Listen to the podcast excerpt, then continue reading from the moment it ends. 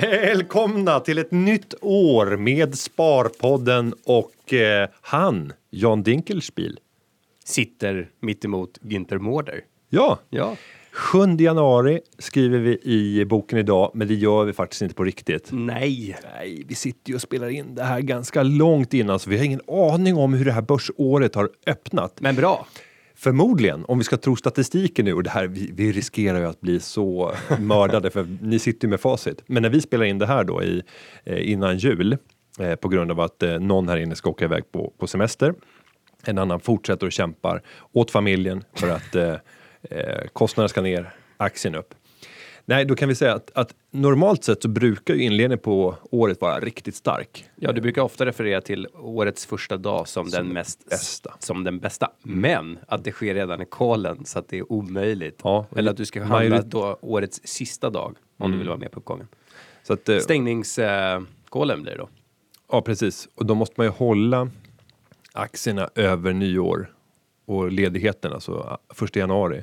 Så folk som tänker så här att ja, men jag ska ta belåning och eh, bara utnyttja det här, då blir det en extra hög kostnad eftersom man måste ligga över flera dagar. Sen så är det väl kanske inte det som kommer att... Men är det det du rekommenderar? Att gå all in i ett bull gånger 15 certifikat i stängningskolen? Nej, men nu, nu, nu är det ju ändå för sent. Ah. Eftersom det är 7 januari när lyssnarna hör det här. Eh, Återigen, så, jag bra så jag skulle sagt att om det nu var så här som jag sa, att Mm. det var en riktigt bra börsdag, eh, 2 januari, fredag, va? Mm. då eh, borde ni ha gjort det. Eh, men eftersom den här uppmaningen kommer efter så är det bra att ni inte gjorde om. Lite som Elander det skulle vi kunna säga. Ja, när vi spelade in eh, avsnittet med aktietipsen. Ja, avsnittet då som eh, spelades upp då 17 blir det va? Ja, 17 december och eh, samma dag som avsnittet släpps så gör man, går man ut och vinstvarnar. Positiv Ja, vinstvarning. det där är så roligt. Vinstvarnar, jag menar Ja. man varnar för det är att vinsten inte att man inte har ett annat ord än att man säger vinst, positiv vinstvarning. Omvänd vinstvarning. Omvänd vinstvarning. Men det var ju nästan, det skapade ju enorm kredibilitet för mitt case, eller hur? Ja, det gjorde det. Mm. Och sen så tyckte jag ändå var snyggt att jag plötsligt började mjukna i, i fallet verkligen. Elanders. Jag har ju Ja. Mm. verkligen bara skytt dem som pesten innan.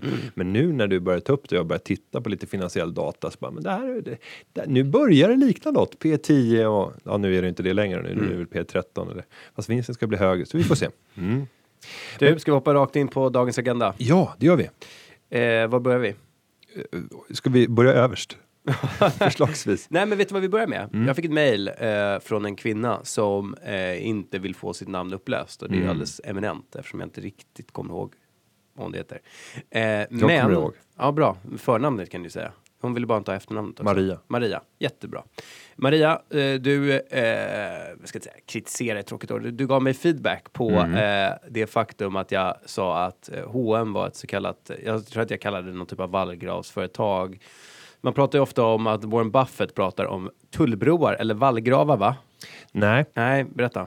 Ja, Warren Buffett eh, vill ofta investera i sådana bolag som ha, har kan man säga en tullbro om man slarvigt ska översätta det till svenska. Vad är då en, en tullbro? Och förr i tiden när man åkte in till städerna för att sälja sina grödor till exempel. Då hade man ju precis som du säger ofta en vallgrav eller en mur eller både och som gjorde att man inte kunde inte komma in i stan. Men för att få komma in så var man tvungen att betala en skatt eller en avgift då för att få äntra marknaden. Och då kan man ju säga att det är en, det är en tullbro, eh, vilket gör att eh, man är nödvändigtvis måste betala de här avgifterna för att få komma åt marknaden. Och då letar ju Warren Buffett efter bolag idag som har en likartad karaktär. Vad är det du måste köpa oavsett om du vill eller inte? Och så vill man ju då att det inte ska finnas så många olika alternativ att välja mellan för då faller det, då är det en öppen marknad. Och du tog upp Hennes och Mauritz som ett exempel där. Ja. Och det är klart att nej, Men du, handlar det då om, om konsumenten, att konsumenten i princip är eh, måste köpa det? Alltså när han köps in sig i ett bolag som Heinz, va? Är väl han stor ägare i? ja, jag, ja det kan det säkert vara. Ja. Ja, men då är det- Coca-Cola. Då är det, ja, Coca-Cola, Eh, Heinz, eh, Goldman Sachs eh, gick han väl in i Mm. också. Men då är det på något sätt att det där är verksamheter som kommer att bestå över tid. Ja, och sen så att det är så starka varumärken att du kan inte komma ifrån dem. Om du sitter på en restaurang och beställer liksom en cola eh, så kommer det per automatik en, en Coca-Cola om det inte är så att restaurangen har ett samarbete med Pepsi eller någon annan leverantör och försöker skjuta ut det. Men de har bildat liksom ett så starkt varumärke att Okej. det har bildat en standard. Men, men då så- tar vi min tolkning av det, varför jag refererar till H&M som ett tullbroföretag då. Så får du slå Vilket på är det. fel, ja. Vilket är fel. Men, men för mig handlar det om att du som företag har en så framgångsrik affärsmodell så att du har byggt upp rätt tydliga barriers of entry. Så, Inträdesbarriärer. inträdesbarriärer för andra eh, för andra företag. Mm. Och då tänker jag på att okej, men förmodligen så är H&M för det första har de ett extremt starkt varumärke. Mm. Sen har de en sån här distributionsapparat utan dess like. Eh, de, och då menar jag att så här, de kan expandera med 300 till 400 butiker per år, alltså växa med 10% Det är en butik per dag och de fixar det utan problem. Eh, det är inte snutet ur läsaren att kunna ha den, liksom, den setupen som fixar det. Nej, men, men om vi tittar på H&M's lönsamhet så var man mer lönsam. Vänta. Ja, förlåt. Ja. Eh, sen tänker jag också att de som stor köpare i världen sitter på väldigt bra villkor som, som köpare. Eh, vad kan det mer vara?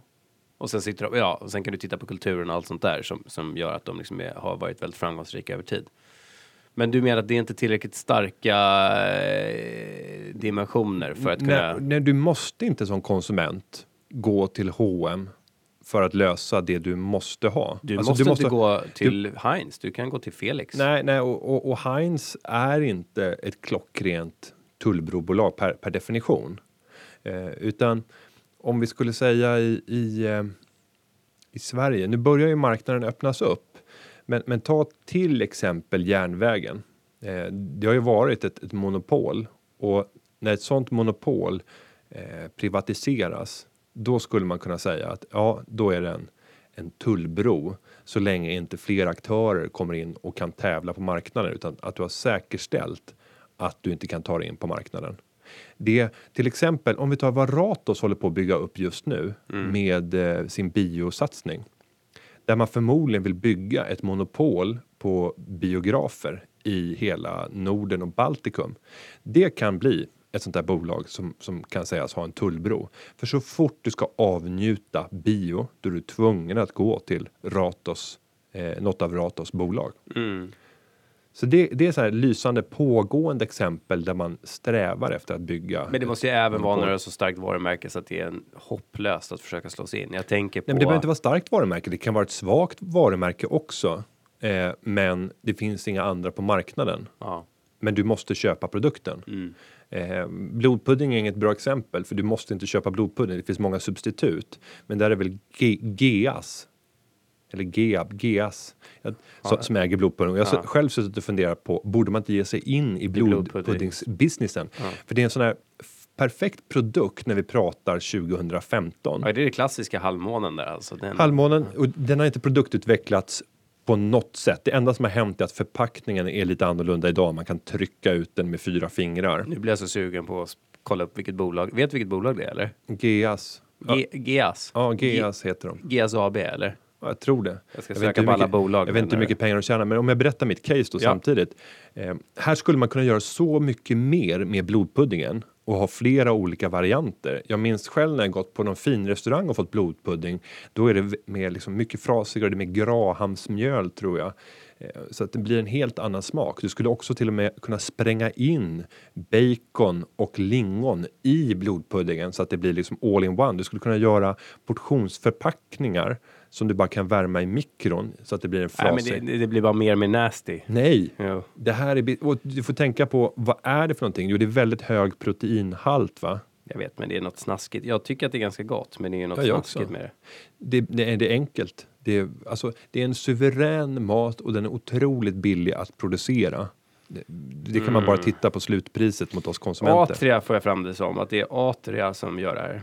Jag lovar att gå in och titta och tycker att det ser intressant ut, då kanske jag omskriver just det här blodpuddingscaset på nordnetbloggen.se där man för övrigt kan ställa frågor. Det kan man ju göra. Man kan göra det på nordnetbloggen.se. Man kan göra det på Twitter, hashtag Sparpodden. Alternativt gå in på Instagram och hashtagga också Sparpodden. Och där vill vi ju se bilder när ni lyssnar på Sparpodden. Ta en då får bild du en nu liten kommentar från Günther och, Det får man. eh, ett Och kanske en like, like. från mig. från Jans säkert. spärrade konto. En garanterad like. Eh, Sen har vi A3 Koncept AB, jag vet inte om det är samma koncern. De omsätter 106 miljoner, gör en vinst på 15.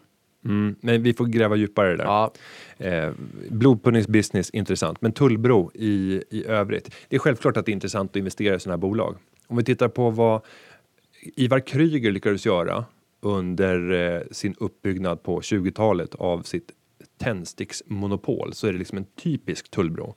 På den tiden var du tvungen att ha tändstickor för att klara av vardagen. mm. Eh, och, och därmed så är det en otroligt intressant marknad att bygga upp en monopolställning på. För att du behöver inte ens ha ett varumärke.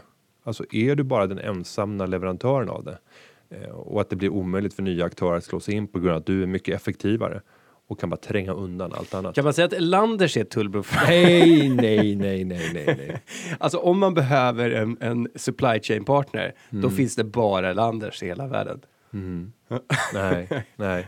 nej, men vi skulle kunna tänka på energibolagen. Där är ju alternativen rätt, rätt få.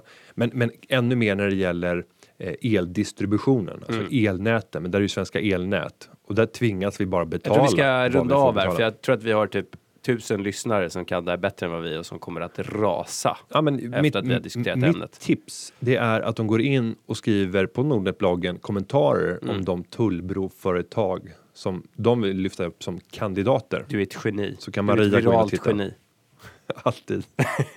det är du det. Günther som för övrigt sitter med en mantel, en, en Stålman-mantel Ja, stämmer. här mittemot. Fanns det en anledning till det? Finns Ja, det jag har min son på besök här idag och det gäller att föda liksom en känsla av att det är häftigt att komma till pappas jobb. Mm. När pappa kommer till jobbet då, då tar han på sig Stålmannen-manteln. Fantastiskt, Mm. härligt. Jag märkte att vi etablerade en, en rätt stark relation idag, jag och din son. Ja, det gjorde han. Vi har inte pratat så mycket tidigare, men idag fick Ja, idag jag... var det lite... Ja, idag Mm. mjuknade han. Vi går vidare. Ja, eh, vi tittar på... Spartips tycker jag. Ja, det gör vi. Berätta, det här är sånt som du snappar upp som Ja. jag mm, tänker, ja, ja. Eh, Karl-Axel Larsson på, på Twitter tipsar om ett suveränt spartips. Biblioteken har ju allt högre utsträckning börjat eh, faktiskt låna ut e-böcker. Och det här är ju fantastiskt. Att kunna låna en bok digitalt gratis under två veckor eller fyra veckor eller vad de tillämpar. Och sen är det väl en sån där automatisk pdf-funktion motsvarande som deletar eh, boken efter, efter de dagarna. Så det är väl ett jättebra spartips. Och särskilt under januari när det är i övrigt eh, en, en väldigt fattig månad. Ja. Johan Mm. eh, tänker, eh, han, jo, han är inne i en bud, ett budkrig och noterar att den lägenheten han tittar på har gått upp med 61% från utsatt pris. Hashtaggar är bostadsbubbla, hashtag orimligt, hashtag sparpodden. Mm. Och nu verkar det som att han, har, att han gav sig ur. För det verkar som att den slutade på 61 procent. Eh, nej, bud, budkriget ännu inte slut, så det kanske slutar ännu högre. Och det här är ju helt absurt. Alltså en bostad som stiger med 61 procent, där ska ju nästan mäklaren ha en reprimand. Och eh, liksom en, Ja, för det var väl väldiga diskussioner uh, kring det där för några år sedan, var det inte det? Ja, jag tycker- Det där med lockpriser och att det var lagkrav på att... Mäklarsamfundet har ju gått ut och sagt att man ska försöka få ett rättvisande pris och sätta ett acceptpris där säljaren står beredd att sälja.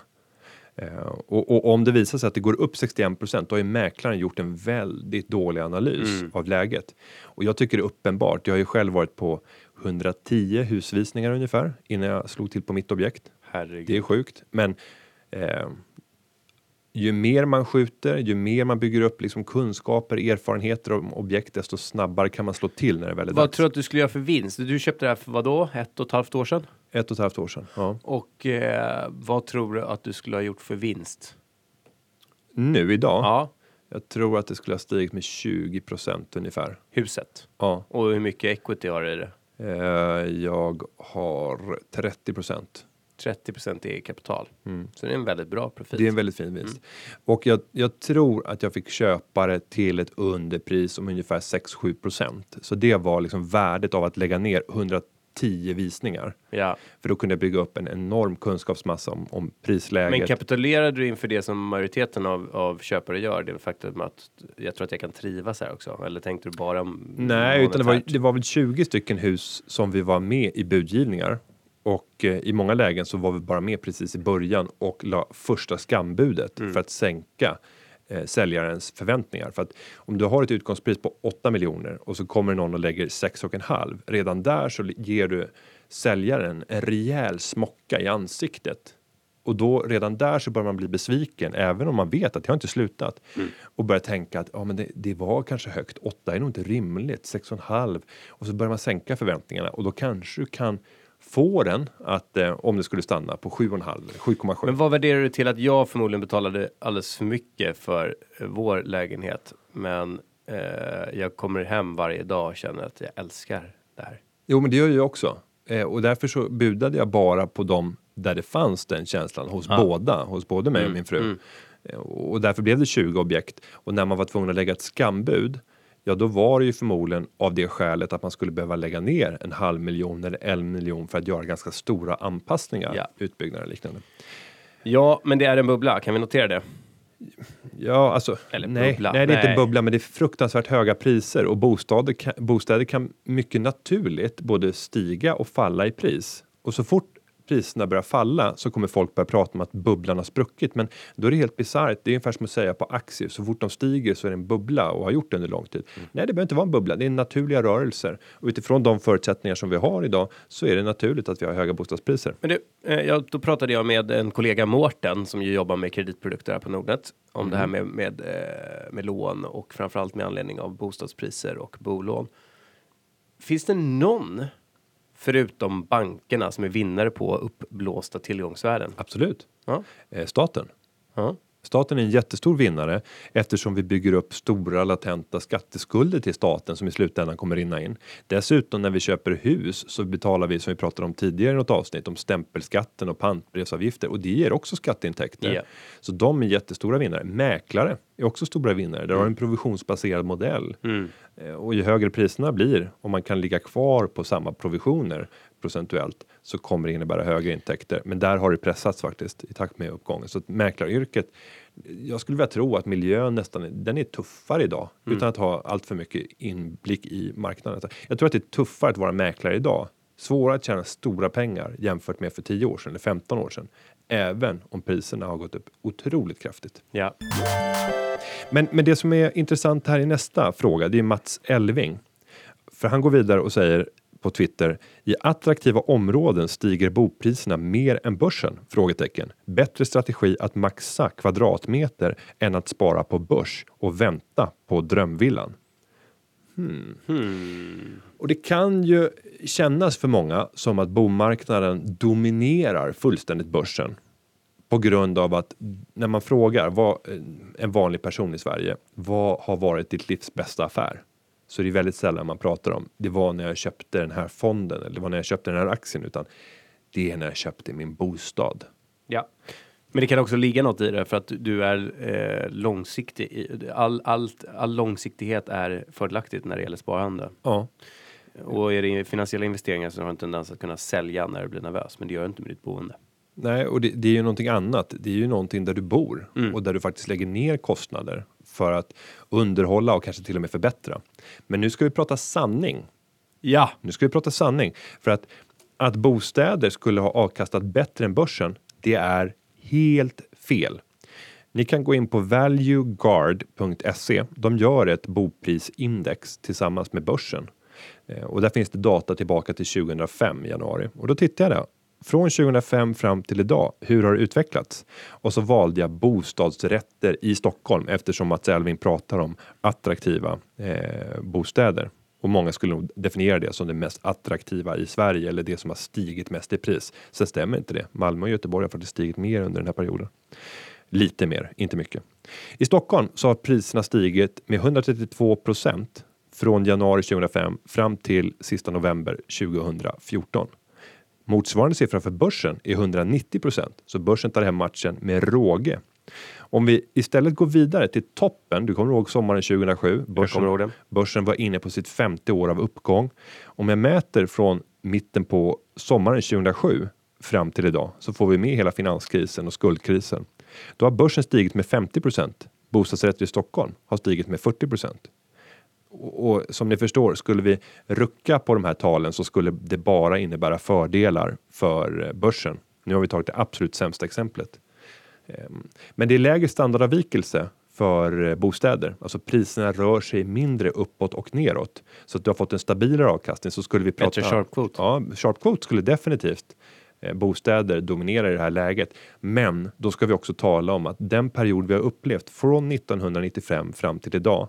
Det är den kraftigaste boprisuppgången någonsin i historien.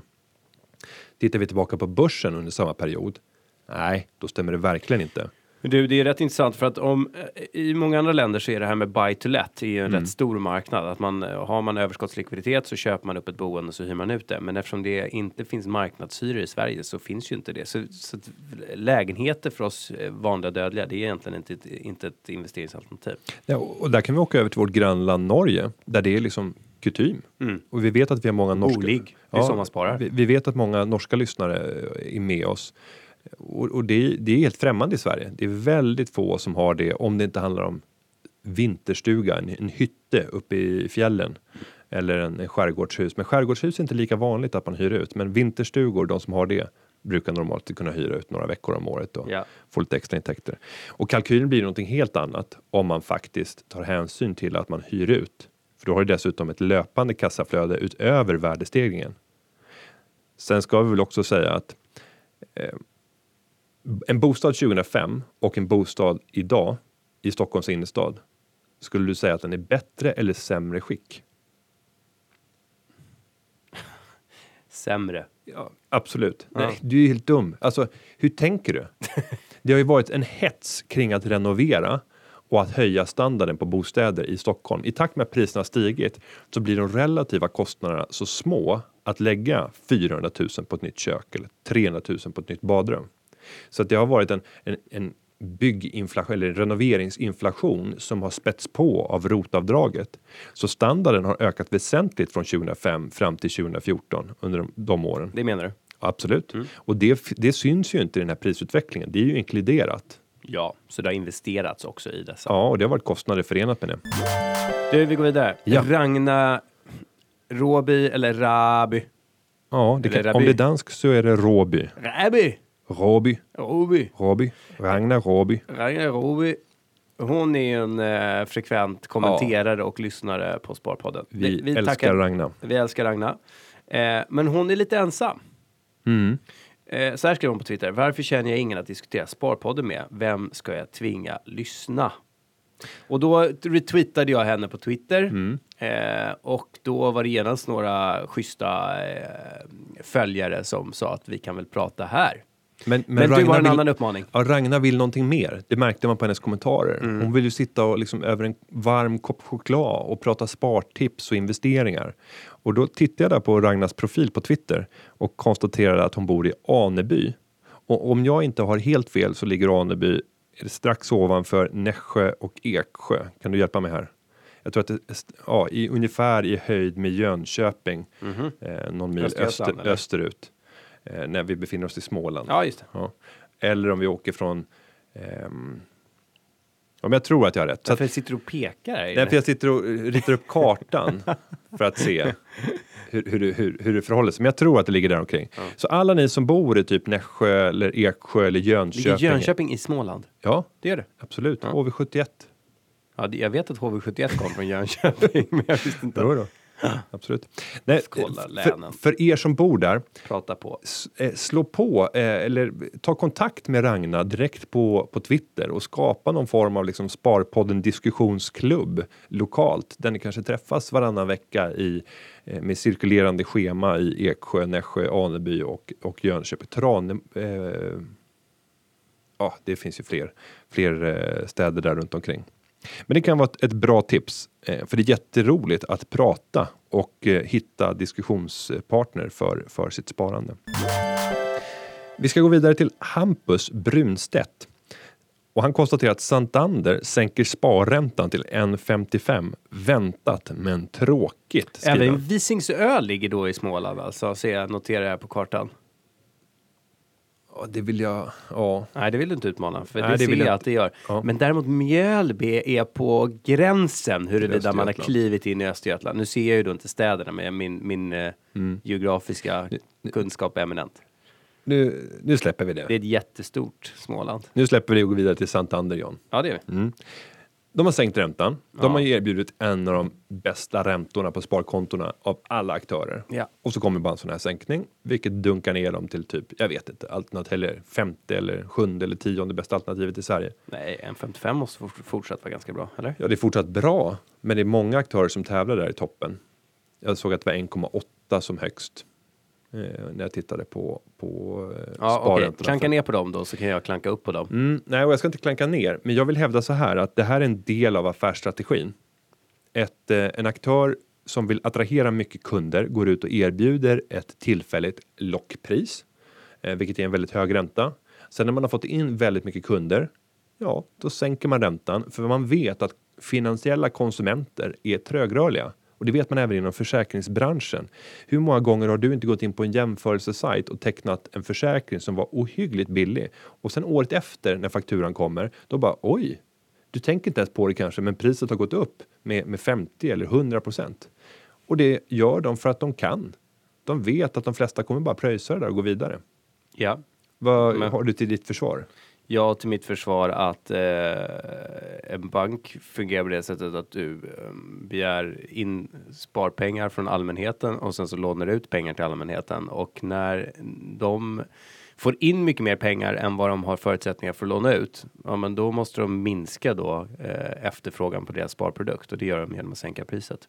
Så att anledningen till att priset är ner, det är för att ni tyckte att det var för bra med 1,80 eller vad det låg på tidigare och det kom in alldeles för mycket pengar och eh, in pengar i en takt som gjorde att de inte lånade ut det och då sänkte de priset.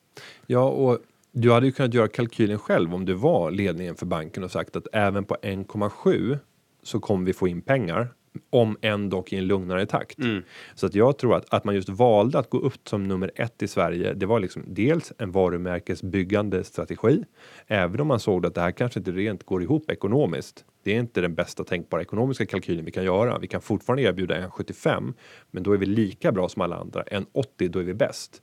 Och det är ett värde Jo, men det är inga dumbommar som sitter där och, och räknar på elasticiteten på, på, Nej, nej. på Och, sparkonto. och det är klart att de räknar affärsmässigt. De vet exakt tror jag, just den här typen av verksamhet så vet de exakt hur, hur, eh, hur kranarna kommer att stänga, täppas till. Därför att det, om det finns insättningsgaranti och du attraherar ju då kunder i det här segmentet som jagar den bästa sparräntan. Varför då? Om du ändå orkar öppna upp ytterligare ett sparkonto och orkar flytta dina pengar från din befintliga leverantör till någon av de här som krigar om, om sparpengar. Ja, men då går det ju till den som erbjuder bäst. Så att jag tror att du, du minskar inte sådär om du sänker från, nu vet jag inte om det var 1,8 till 1,45, men du, jag tror inte att du minskar med 20 procent. Jag tror helt enkelt att du minskar med 80 procent. Jag tror att det säger stopp. Är min gissning. Ja, på inflödet, men på befintliga pengar så ligger de ju kvar och tickar. Ja, de ligger kvar tycker jag. Eh, och där är det inte så många som försvinner, för de flesta tänker nog att åh, nu kan jag andas ut. Jag gjorde ett bra val. Nu ligger Ja. jag på en jättebra lösning. men så är det och så går man inte in och tittar. Även om det här är ju prisjägare. Alltså det är ju sparkontojägare. Så att de eh, är nog inte främmande för att flytta till SBAB för ytterligare 30 nej, punkter. men det, nej, men det är några trendsättare och sen så är det många följare. Och det jag skulle tro att majoriteten av alla kunderna, de har inte gjort sin stora omfattande analys, utan de har fått höra från en vän eller en kollega att oh, men det här var riktigt bra. Alltså när jag kollar Santander i Norge så drog de in 7 miljarder på 18 månader tror jag. Mm. I sparkonto genom att offerera en bra ränta. ja, och jag, jag tror att de skulle kunna sänka den till noll. Under krisen så Ja. drog SBAB och alltså största sparinstitut var i princip Volvo Finans. Ja, och gick vi till 2007 så var det ju Kaupting med sitt Edge-konto. De hade ju över 4 procent. Exakt, det var bara det att de köpte några lite läskiga obligationer för det istället för att låna ut till... Mm. Men det var insättningsgaranti lik förbaskat i det kontot. Ja, ja. Så att det var inga... Men, men eh, om vi bara leker med tan tanken att Santander eller Santander, Santander. Santander Men Vi tittar ju på hon Roja på, eller vad heter hon? Barcelona, På, Barcelona. I reklamen. vi får Ja, fråga? Nayara Seara sen. Jo, eh, om Santander skulle Mm. sänka räntan från 1,55 till 0 Si. så tror jag att om ett år så kommer fortfarande typ en fjärdedel eller kanske mer än en fjärdedel av allt sparkapital fortfarande finnas kvar. Vad säger du om det? Eh, det tror jag inte. Tror du ärligt att det är så många som skulle hålla sig uppdaterade kring det här och agera utifrån det? Jag, nej, jag dömer ut det. Folk är trögrörliga. Folk är jättetrögrörliga, men du pratar om en målgrupp som har orkat öppna upp ett sparkonto med den enda anledningen att det Mm. En är... fjärdedel. Jag säger Ja, bara en fjärdedel. Så tre fjärdedelar flyttar. Ja. Men det hade ju varit en otrolig affärsidé. Vad? Nej, att erbjuda ett jättebra villkor och sen bara döda det. Vi har negativ ränta, vi börjar äta upp kapitalet. Ja. Det, det skapar inte jättelångsiktig trovärdighet. Så att vi skulle ha eh, kvartal 1 special nu och erbjuda 3% ränta på sparkonton. Mm. Och så säger det pang och sen så sänker vi till noll. Till minus 0,3. Nej, Nej, jag är inte säker på att det ska vara trovärdigt. nej, det är sant. Nej. Eller vad säger ni? Men- er Twitter där ute? är, det, är det en produkt ska vi ska lansera? Vi går vidare Ja, och eh, hoppar istället till en Martin Richter. Och han har ju också följt oss under lång tid. Och han har hittat ett arbitrage. Alltså Ja. ett, ri- ett riskfritt sätt att tjäna pengar. Och då är det så att eh, SBAB har ju haft en kampanj nu under hösten, vilket jag tycker har varit smart. Binda bolån fem år hos SBAB Bank, 2,1 procents ränta. Och sen sätta in det på marginalen till 2,75 procent. Alltså låna för 2,1 och spara till 2,75. Arbitrage? Frågetecken. Missar jag något? Jag tror att i båda fallen så handlar det om femåriga pengar. Det handlar om att låsa dem i fem år även hos marginalen. Ja, checkade du upp det eller? Ja, men jag har varit, in, jag har varit Ja. inne och tittat på det tidigare. Ja. Jag tror till och med att man kunde få över 3% för någon vecka sedan. Och det här förutsätter ju då att du har tillgångar i ditt boende som gör att du kan låna en miljon där. Mm. Så, Eller sit, 100 000 euro. så sitter du med led, en ledig kapacitet, alltså att kunna höja lånet upp till, ja, jag vet inte var de vill dra gränsen då, upp till 85 om man får samma villkor. Eh, det törs jag, törs jag inte svara på. Men då skulle du kunna ta ut pengar, stoppa in dem på det här kontot och kunna göra ett arbitrage. Vilka risker finns med det då? Ja, du har ju insättningsgaranti. Absolut inga alls. Eh, Ingenting. Nej, men det finns det inte. Jo, Nej. Eh, jo det gör det. Du har insättningsgarantin, men nu rätta mig om jag har fel. Eh, räntan kapitaliseras årsvis oftast. Jag vet inte hur det är på deras femåriga konto. Jag hoppas inte att räntan kommer som en klumpsumma efter fem år. Det kan jag inte tänka mig. Nej. Utan det måste kapitaliseras Ja. årsvis. Ehm, och det innebär att insättningsgarantin, den täcker ju inte ränteförluster som det gör. Så låt oss säga att marginalen, och det, jag, jag säger inte att de kommer gå i Okej, konkurs. Men, låna det skulle 90, inträffa. st- gör det med 90 000 euro istället för 100 000 euro så kommer även räntan att inkluderas in, inom ramen för insättningsgarantin. Nej, nej, nej, men det är det jag menar. Om första året, om det kraschar redan första året, Ja. då kommer du inte kunna få ränta det där andra, tredje, fjärde, femte året. Nej, Du okej. kommer inte kunna få den räntan. Så där, där vilar en potentiell risk, Ja. även om den är minimal. Ja. Du får tillbaka dina pengar. Det kan ta ganska lång tid också att få tillbaka pengarna. Mm. Så att det finns en viss risk. Säger du att marginalen kommer att konka? Det är det jag vill hävda. Det är, nej, det är absolut inte. Alltså jag, jag, jag, Alla ni som har... jag, jag, kan inte stå här med dubbla svarta varningsflaggar med dö, dödskallar på. Ja. Och varna, nej, absolut inte. Men, men man ska vara medveten om att det finns, det föreligger en sådan risk. Vi går vidare. Det gör vi. Du, eh, då är vi inne på Herman Svensk va? Mm. När man pratar om tillväxt, är det då vinsttillväxt eller omsättningstillväxt? Mm. Tillväxtbegreppet. Se. Och vi, vi hör ju det ständigt. Bolaget har en bra tillväxt. Och jag kan säga att det man alltid hänvisar till, nästan uteslutande, det är omsättning. Det är det som, som är tillväxt. Ja. Eh, om man säger tillväxt i vinst, då ska det nästan alltid uttryckas som vinsttillväxt. Så nu knackar lite grann på, på dörren. Åh, vi får besök! Vi, eh, var det min son som ville komma in? Ja, det var det. Ja. Love! Ja, han, får, han, får, Vamos. Han får komma om han han får komma in om han vill. Eh, jag fortsätter. Jo, ett, därför så kan det finnas många tillväxtbolag som inte ens visar vinst. Mm. Det är ju väldigt vanligt. För att man fokuserar på tillväxt Ja. i en tidig fas. Ja. Så eh, nej, det är alltid... Men du, man, men ofta så säger, tänker man ju ändå, om, det är, om vi tittar på de etablerade bolagen och säger att det är ett bolag med, med jättefin tillväxt, så menar man ju nästan implicit att det finns en vinsttillväxt också. Därför att man utgår nästan ifrån att marginalerna ska vara mer eller mindre konstanta. Håller du med mig? Om vi sätter Clas Ohlson omsätter 3, det kan vara 7, men säg att de omsätter 3. Och så går det upp till 3,3 med 10 tillväxt. Då utgår, och så gör de eh, 300 miljoner vinst. Då utgår man ifrån att vinsten ska vara 330 miljoner därför att marginal, alltså snarare Ja. att marginal, att det ska vara marginalökning i, i takt med att omsättningen ökar. Men sen har du ju just den här avvägningen mellan tillväxt och lönsamhet. Och det värsta jag vet det är företagsledare som säger att vi ska satsa på tillväxt och göra det med ökad lönsamhet. Då är det så här, bestäm dig. Vad är det som är viktigt för er? Du kan inte gasa på båda de här sidorna samtidigt, för det ena motsäger ofta det andra. Det är väldigt få exempel där man kan gasa så mycket det bara går tillväxtmässigt och samtidigt maximera lönsamhet. Någonting måste vara viktigare än det andra- och därför ska man alltid ställa frågor till företagsledare. Vad är det som gäller i den här fasen Ja. i bolagets utveckling? Men sen Tillväxt. när du pratar om lönsamhet så är det ytterligare ett begrepp och det är return on equity, avkastning på Ja. eget kapital. Så att vinst i förhållande till eget kapital. För att du kan öka vinsten i absoluta tal, även, men ändå minska lönsamheten. Ja, och det där kommer vi nog se mycket av 2015. Vi kommer att få se ökade belåna, belåningar eller ökad skuldsättning i företagen för att kunna göra förvärv för att man ser att möjligheten att växa organiskt är rätt begränsade. Så därför blir den tillväxtdriven. Nej, men det är relevant det du säger. Det är alltså, vi, det är bara att titta på oss. Eller hur?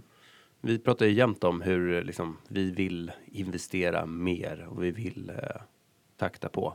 Man, man hör väldigt sällan Håkan Nyberg stå och prata om att nu ska vi maximera lönsamhet. Eh, och Håkan Nyberg är vår vd. Utan det är hela tiden double digit growth som man tjatar om. Ja, men utan att erodera lönsamheten. Ja, ja. Ja. Eh, så att eh, Så det är inte så att vi, vi, Nej, men då är det snarare att vi ska.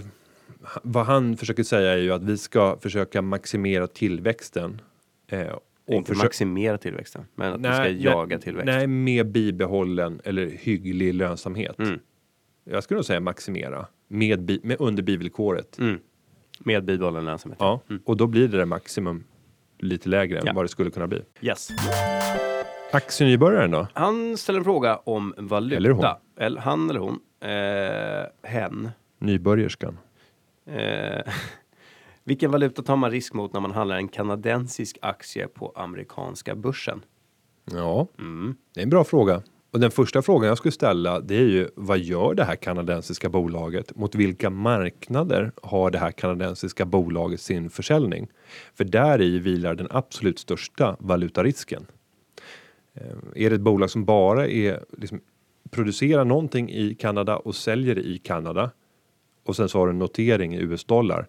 Nej, då är det den kanadensiska dollarn som kommer att avgöra helt. Fast är det verkligen det första du skulle tänka på? För den risken tar du även på svenska multinationella bolag. Oh ja. Ja. men de är noterade i svenska Tänker kronor. du- Jag kan inte bli av med den delen. Jag skulle kunna gå in till exempel i, Atlas Copco och börja hedga mot de valutor som Det skulle du kunna göra, men, det gör du ju inte. Nej, För, för det du vill komma åt det är ju den här spridningen. Alltså det är en, det är, det är en fin sak. Att du målar upp det som någonting negativt här. Negativt. Men det är ju fint att sprida riskerna. Och, och även göra det i valutor. Och det gör man indirekt genom att köpa bolag som exporterar till många olika marknader och har inköp från olika marknader också. Men är det ett bolag som har hela sin verksamhet i Kanada men är noterat i USA, US-dollar, nej, då är det inte US-dollarn som kommer att, att styra. Sen så kommer det nog Nej, ändå men finnas det här är ju en aktienybyrare, du börjar prata om vilken omsättningsvaluta man har och Ja, sånt där. ja, Och och hur, hur, alltså, du tar ju en exponering mot den amerikanska dollarn. Du köper eh, en aktie för eh, en dollar. Det är nu 7,30 ungefär. Och det växlas över. Nej, det, det är betydligt högre. Det är på ett 7,60, 7,70 nu. Det Skämtar du? Nej, 7,60, 7,70? din USA-resa här över jul, nyår, för nu spelar vi in där innan Jan har åkt iväg. Han, bara, han ser helt förkrossad ut. Hela hans semesterkassa bara försvann låg så där. lång sån här eh, lång dollar när den var nere där på 6,50 och sen så typiskt det där med att man säljer för tidigt när man Mm. har gjort 15% vinst. Skitirriterande. Min poäng är, går dollarn upp så kommer du att om du har växlat in det till dollar så kommer du göra en vinst på det, eh, på det här bolaget och går dollarn ner så kommer du göra en förlust på det. Och sen om man bara ska vara lite så här pedagogisk så skulle jag tro att det finns ett stark, en stark samvarians mellan dollar i Kanada och i USA. Alltså att de rör sig likartat. Det här kan jag fel, men jag tror att det är väldigt få tillfällen där det blir så här dramatiska kast där de rör sig helt åt olika håll. Ungefär som svenska och norska kronan. Just nu så är det ett dåligt exempel eftersom norska kronan har rört sig väldigt kraftigt i förhållande till svenska kronan. Bra, tack. Mm, Klassiskt sparcase. A. Yes. A Han- är personen hen. heter A. Heter A, ja. Mm. ja. 35 år gammal. 200 000 i en kapitalförsäkring via min personliga bankman. Oh. Pensionspengarna från rosa kuvertet förvaltas av en förmedlare, inom parentes Solidar. Förmodligen. Eh, Dyrt. P- P- nej, men PPM. Ja, PP. Orangea kuvert. Vi ska inte Ja, vara. nej, Mm. vi, vi, vi är inte de som är de. Vi bara årets pensionsspecialister i ytterligare 15 dagar. Ja. Tjänstepensionen hanteras även den av en bankman. Utöver, det, utöver detta har jag cirka en miljon på ett sparkonto på typ en och en halv, kanske på, eh, vad var det, Santander. Ganska dåligt insatt i hela finansbranschen som syns, även om jag försöker bli bättre, bland annat att lyssna på podden. Jag är smått livrädd för att ge mig in på marknaden eh, och gärna lite tips, va? för att man, han inser ju, och hen inser att man kan få bättre avkastning än en, en och en halv procent. Har vi några tips för den här rädda nybörjaren? Är det vettigt att upprätta en ISK och sen börja sätta in pengar till en räntefond? Hur ska man få in pengar i systemet? Börsen på topp just nu? Ja. Bla, bla, bla. Va, va, vad är det A ska göra då? Till att börja med, 35 år och en miljon på ett sparkonto. Det är helt otroligt. Det är väldigt få 35-åringar som har det. Bra jobbat. Dessutom 200 000 i en kapitalförsäkring. Alltså ytterligare 200 000. Det är fantastiskt. Den här personen har antingen gjort liksom några lyckade bostadsaffärer eller tjänar väldigt bra pengar. Sen kan vi konstatera att du har det där via din personliga bankman. Så förmodligen betalar du säkert mellan 50 till 100 prickar i skalet bara. Alltså en avgift 50 utan till 100 värde. prickar. Okej, 0,5 till 1 procent i ditt försäkringsskal. Ta de där pengarna, sälj det du har där och flytta dem till Nordnet eller Avanza. Eh, ja, och just när det gäller 200 000 i en kapitalförsäkring.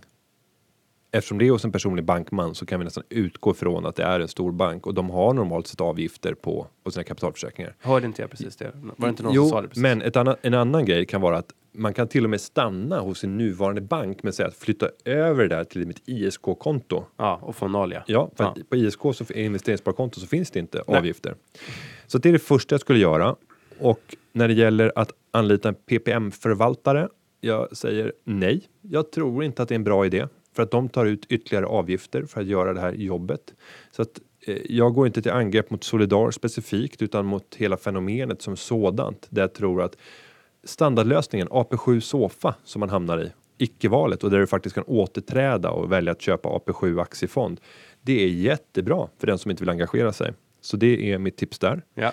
En miljon på sparkontot med 1,5 procents ränta. Hur har du fått de pengarna? Alltså är det genom ett månadssparande att du har avsatt lön eller är det genom ett, engångs, ett engångsarv eller bostadsaffär? Förlåt, du glömde tjänstepensionen. Du kan ju säga till din arbetsgivare att istället för att ha den banken där ni har era förmodligen ganska dyra försäkringar med en bankman som trycker in dina försäkringspengar eller dina pensionspengar i sitt eget fondutbud så tycker jag du ska uppmana er CFO eller HR-chef eller vem det nu är som har hand om pensionen att flytta avtalet till en aktör där det inte finns massa avgifter. Och- där kan man ju säga att ofta om, om någon skulle välja att ta sin tjänstepension här på Nordnet så kan man ju ofta välja att köpa de här lite dyrare fonderna som ofta finns hos storbankerna också. Ja, Om man tycker att det är det som jag vill ha. Ja. Men det finns också ett utbud av över tusen andra eller 1200 andra fonder som kanske någon av dem är bättre. Det vet man inte. Eller så finns det aktier som man kan investera i. kan också. Eh, Jag får ju investera, eller oh, alla anställda på Nordnet har ju möjligheten. Nej. nej, nej men, men har historiskt. Sen Just tar, det. Sen blev vi kollektivavtalsanslutna och då sa eh, parterna till Facket. att vi inte, våra bankanställda får inte investera sina pensionspengar så som de vill. Ja, så det är bara de som har tidigt, tidigare anställda eller som kom in för ett visst datum. Ja. Ja. Och De nya som kommer in på lönedelar då över 7,5 basbelopp. där får man placera aktier. Där får man placera fritt i ett fondunivers. Mm. Som är hyfsat stort. Nej, och det där är också bisarrt att facket blockar oss för att investera i aktier. Bankanställda. Och det, det är alltså, vad heter facket? Bankanställdas. BT, BTP? Eh, nej, vad heter de? Bankföreningen? Nej. Nej, nej. Förlåt. Bankfacket. Förlåt, eh, Bankföreningen. Ni, vi får, Bankanställdas fackförbund. ja, vad heter de? Ja, vi kommer bli rättade på det här ändå på Twitter, så varsågoda. Bankföreningen, alltså det, men det är helt bisarrt att ni stoppar, stoppar frågor. anställda från att investera. Men jobbar man inte i bank, då är det fritt fram eh, om bara arbetsgivaren säger att ni får investera i enskilda aktier Vad också. sa vi på den här miljonen då? Jo, på miljonen. Alltså, om det är så att det har skett genom ett sparande och att han har avsatt pengar varje månad, då ska han ju ta risk med det här, för då flödar det in nya pengar som kan bli en buffert. Vad är en lämplig buffert för en 35-åring?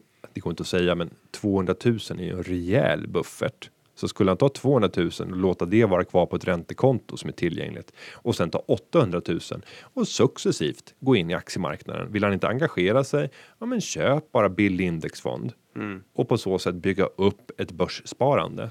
Eller köp. Eh, det där med index är lite läskigt för att om nu index nu står på toppnivåer och så, så rekommenderar vi A att gå in med, med stor del. Ja, inte en stor del, Nej. successivt. Alltså Ja. ta 800 000, sprid ut dem över två år om du är rädd av dig. Men man kan också köpa aktier i högutdelande aktier som... Eh, Om det kräver ett annat engagemang. Okej då. Om, om han ska gå ut och liksom börja hitta topputdelarna och så händer det någonting i av de här bolagen. Alltså med index kan man känna sig rätt, rätt lugn och särskilt om man sprider riskerna på lite flera indexfonder. Mm. Du kanske till och med köper lite Europa, lite USA, lite Sverige, lite Norge, Danmark och på så sätt så bygger du en egen globalfond men till en bråkdel av kostnaden. Skulle du köpa SAS preferensaktie då som Nej. avkastar 10 Nej. Nej, nej, jag vill inte köpa en, en aktie, även om det är då en preferensaktie som är kan man säga lite av ett mellanting mellan en obligation och en, och en aktie. Ehm, Ja, nej, framförallt kan du säga att den är, alltså det är ju hela caset är att den är halv, är den statlig insättningsgaranti eller inte? Kommer staten tillåta? en konkurs i det här bolaget. Ja, jag tror inte att det är, alltså nej, prestigemässigt så gör man väl inte det. Men däremot att ställa in, alltså att ställa in betalningar men ändå rädda bolaget. Alltså det finns ju ett sånt Ja, case. ja. Att staten går in och Ja, köper konkursboet. rekonstruktion och allt sånt där. Ja. Mm, mm, Så att nej, jag skulle inte köpa det för jag tror inte långsiktigt på SAS. Och då vill jag inte äga deras preferensaktie ens kortsiktigt. Alltså det skulle vara extremt kortsiktigt om jag tycker att det blir helt fel pris SAS, men det går emot min grundprincip. Jag ska aldrig säga aldrig. Jag ska aldrig säga aldrig. Men, men nej, nej, Nej. generellt. Om det var en del av en större korg, ja, då skulle det kunna vara intressant. Om du kunde köpa en korg av 30 stycken preferensaktier i Norden eller 40. Då skulle du göra det. Ja, och då hade jag kunnat tänka mig att SAS fick utgöra 2-3 procent av den. Det finns säkert någon strukt som har det. Jag vill inte ha en strukt. Jag vill ha en börshandlad fond, en ETF. A har fått svar på sina frågor och jag tror att han kan se fram emot en högre avkastning. Vi har ju typ 17 frågor till som vi ska besvara, men det hinner vi inte. Nej, men vi kör några lite snabbt här. Okej, snabbt då. Småbarnsmamman. Ja, borde inte kapitalskyddade placeringar vara bäst? Och resonemanget utgår ifrån att det man, de som klarar börsen bäst och får högst avkastning, det är de som undviker nedgångar. Inte maximerar just sista kronan i uppgång. Eh, Och där har småbarnsmamman helt rätt. Men vad säger vi om kapitalskyddade placeringar? Det låter fantastiskt, Ja, men vad säger du? jag säger att det finns ingenting där du kan bevara värden men att du har en jätteuppsida. Utan det är ofta förenat med ganska höga kostnader och då finns det inga genvägar. Det här är ett sätt att, det är precis som, eh, det är väl som penning, eh, penning, pe- premieobligationer. Är inte det? Ja, Uh, du har du minst eh, insatsen tillbaka men det finns förutsättningar för en jätteresa.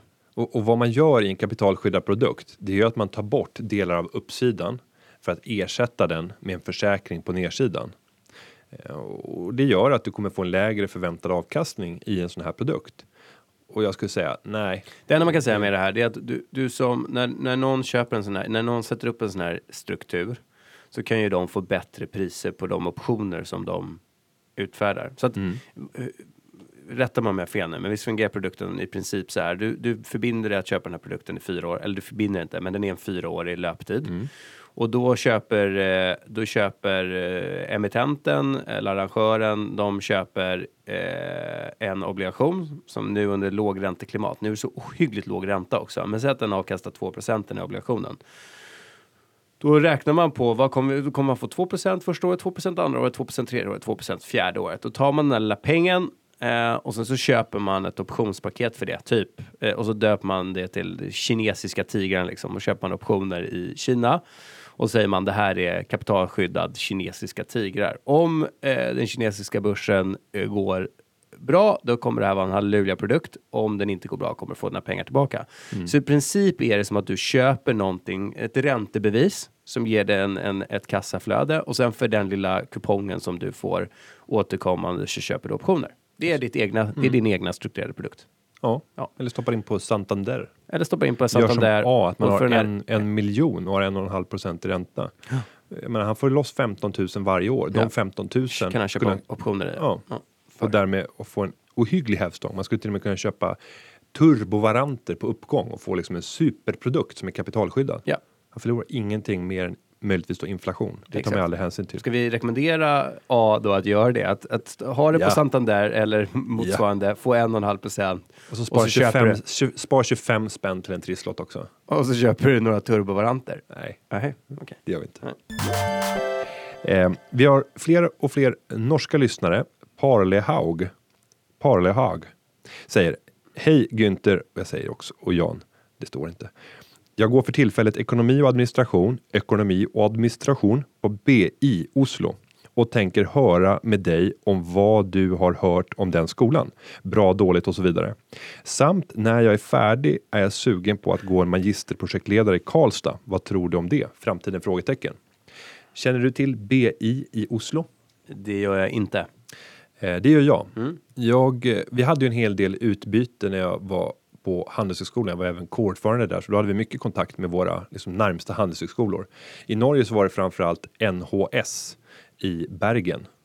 Eh, och da, de hävdar ju, och vad jag hör runt omkring så är det nummer ett i Norge. Den, det ska vara den bästa skolan i Norge. Vad jag har förstått på BI så är det en privatskola, så du får pröjsa för att ta dig in, vilket gör att förmodligen så är det något sämre studentunderlag där än vad det är på en skola som bara tar in på, på betyg eller meriter. Men det är fortfarande nummer två i Norge enligt mitt sätt att se det. Så jag har hört mycket gott om BI. Däremot så skulle jag, om jag valde att åka över från Norge till Sverige, försöka välja en skola som är mer namnkunnig än Karlstad. Utbildningen i Karlstad kan vara precis lika bra som den är på många andra skolor. Men det är väldigt få som känner till Karlstads utbildning. Den, den, även om Olof Persson Men faktiskt... svaret är väl nej?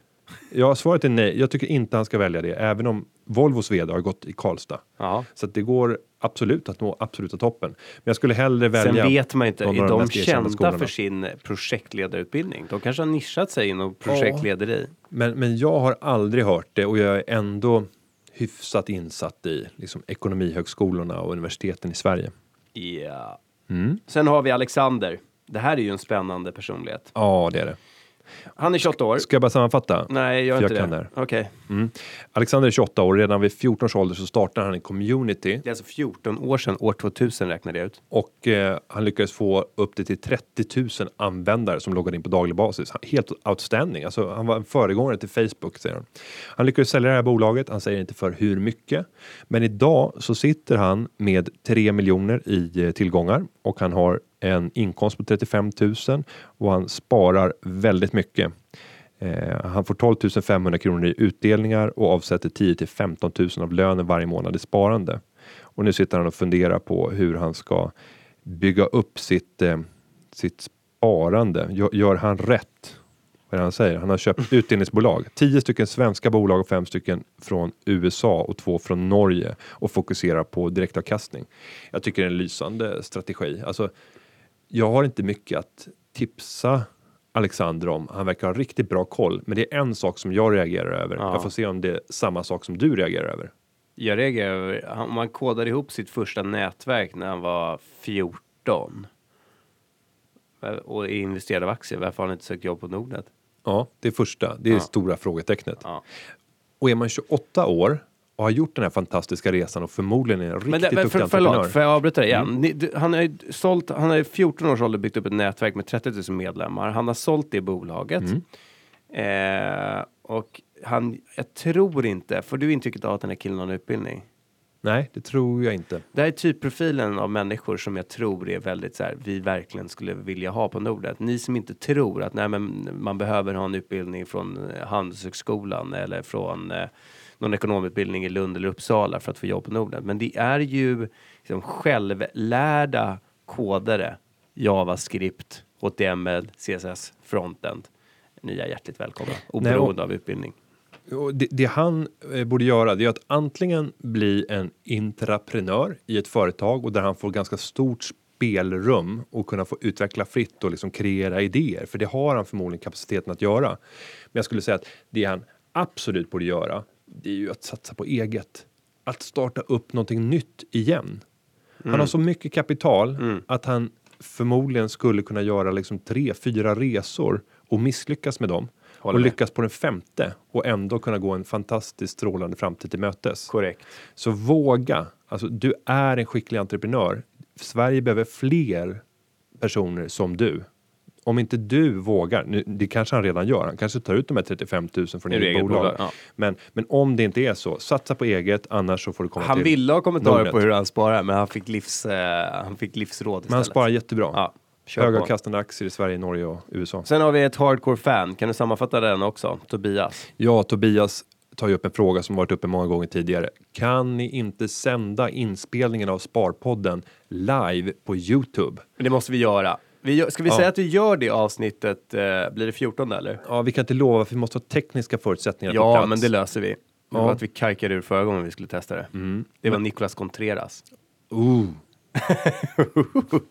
eh, Men Nayara Ciara fixar det. ja, det kan de nog göra. Ja. Sen så ska vi säga att det, det han vill, det är att vi ska ha sända varje vecka en speciell tid så att man vet när det är. Till exempel onsdag eftermiddag klockan 15. Och det funkar inte. Så funkar det inte. Nej. Vi spelar in helt oregelbundna tider. Ja. Ibland, det är någon gång mellan typ måndag klockan 09.00 till onsdag klockan 13. Mm. Där inträffar inspelningen. Så att vi får ju pusha i sådana fall via sociala medier när det är dags. Och ibland så kan det bestämmas med typ en timmes varsel att nu kör vi. Ja. Så att Men då också- är upplägget att man kör via, distribuerar via Hangout och sen så in i Youtube-kanalen. Och Ja. sen skulle vi, då, det vore kul som ett experiment för att se hur många vi får med en, en tisdag förmiddag klockan 10. och, och sen så Ska vi boka 14 nu redan? Alltså det är nästa vecka ja, då. ja, vi, gör, vi gör det Varför? efteråt och, och om vi gör det då kan jag lägga in en sån här eh, speaker voice som berättar innan programmet att vi kommer köra en live om vi har bokat det. Eh, så att, så att eh, vi återkommer till det. Mhm. Sen är frågan, kan det här ligga uppe? Ibland så gör vi ju klipp att vi faktiskt slirar eller säger någonting som är direkt olämpligt eller i värsta fall till och med olagligt. Eh, och det där är nog viktigt då att det inte ligger kvar på Youtube. Vad tror du vår legala enheten skulle tycka om att sända live? Men hallå, hur ofta händer att vi eh, säger någonting som vi måste klippa bort? Nej, inte så ofta. Nej. Och inte på grund av Sen kan, vi olagligheter. bli, En gång sen kan vi bli inspirerade av att vi har en, en, en live-publik och Ja. gå, gå loss och bli helt bananas. Det Men- som hade varit roligt med livepublik, det är Ja. ju att ha en live-interaktion. Sen så måste jag säga att det blir problematiskt för att då tappar man fokus på själva sändningen. Man skulle behöva en producent som sitter och liksom jobbar med, med flödet från, från live. Yes. Eh, och då tycker jag vi avslutar med Andreas eh, Milsta. Mm. Som älskar Shareville eh, men saknar appen. Det är svårt att hänga med. Och vem saknar inte appen? Ja. Jag saknar appen. När kommer appen? Jag tycker att det är så. Och det, det berättar väl om komplexiteten i Shareville. eh, lanserade vi några månader sedan och nu har ju de tillbringat senaste sista fem veckorna med att bara i princip koda om hela fronten utan ny funktionalitet. Hela fronten. Och nu står Ingen man, som ser någonting. Ingen ser någonting. Blir det snabbare? Ja, lite snabbare kanske. Och framförallt så skapar det förutsättningar för att utveckla snabbare framledes. Men då står, vi, då st- står jag och pratar med vdn för Shareville, eh, som ju sitter här inne i våra lokaler. Och då är det helt enkelt, ska vi utveckla ny funktionalitet för desktop? Alltså för en vanlig PC, dator. Mm. Eller ska vi mobilanpassa? Och vad är svaret? Ja, båda såklart, men hur Nej, ser inte. ut? Ja, jag tror prioriteringarna är ändå att bygga på lite features på, på desktop. Hmm. Några features till innan, innan vi fokuserar på, eller innan de fokuserar på mobilanpassning. Men när det här året är slut, Ja, har vi appen då? ja, det har vi. Det har vi. Så, Ja, ja, det har vi. bra. Bra. Sen så kan ju funktionaliteten skilja sig något i appen kanske. Ja, men den ska kunna, den ska jobbas responsive. Jag tror inte att det blir, många av de element som görs i desktop kommer att tryckas in i, även i en app. Nytt år, nya möjligheter. Kul att ha dig tillbaka igen efter det här jul och nyårsuppehållet. Vill du fråga mig hur min semester har varit? Ja, hur har semestern varit? Jättehärligt, tack. Det har varit, det var varmt så, och skönt. så och- solbränd. Han har varit i Miami. Mm. Med det så säger vi att den här podcasten har spelats in och klippts av antingen Nayara Seara eller eh, Inte Nicolas Contreras. Adios, adios, adios, amigo!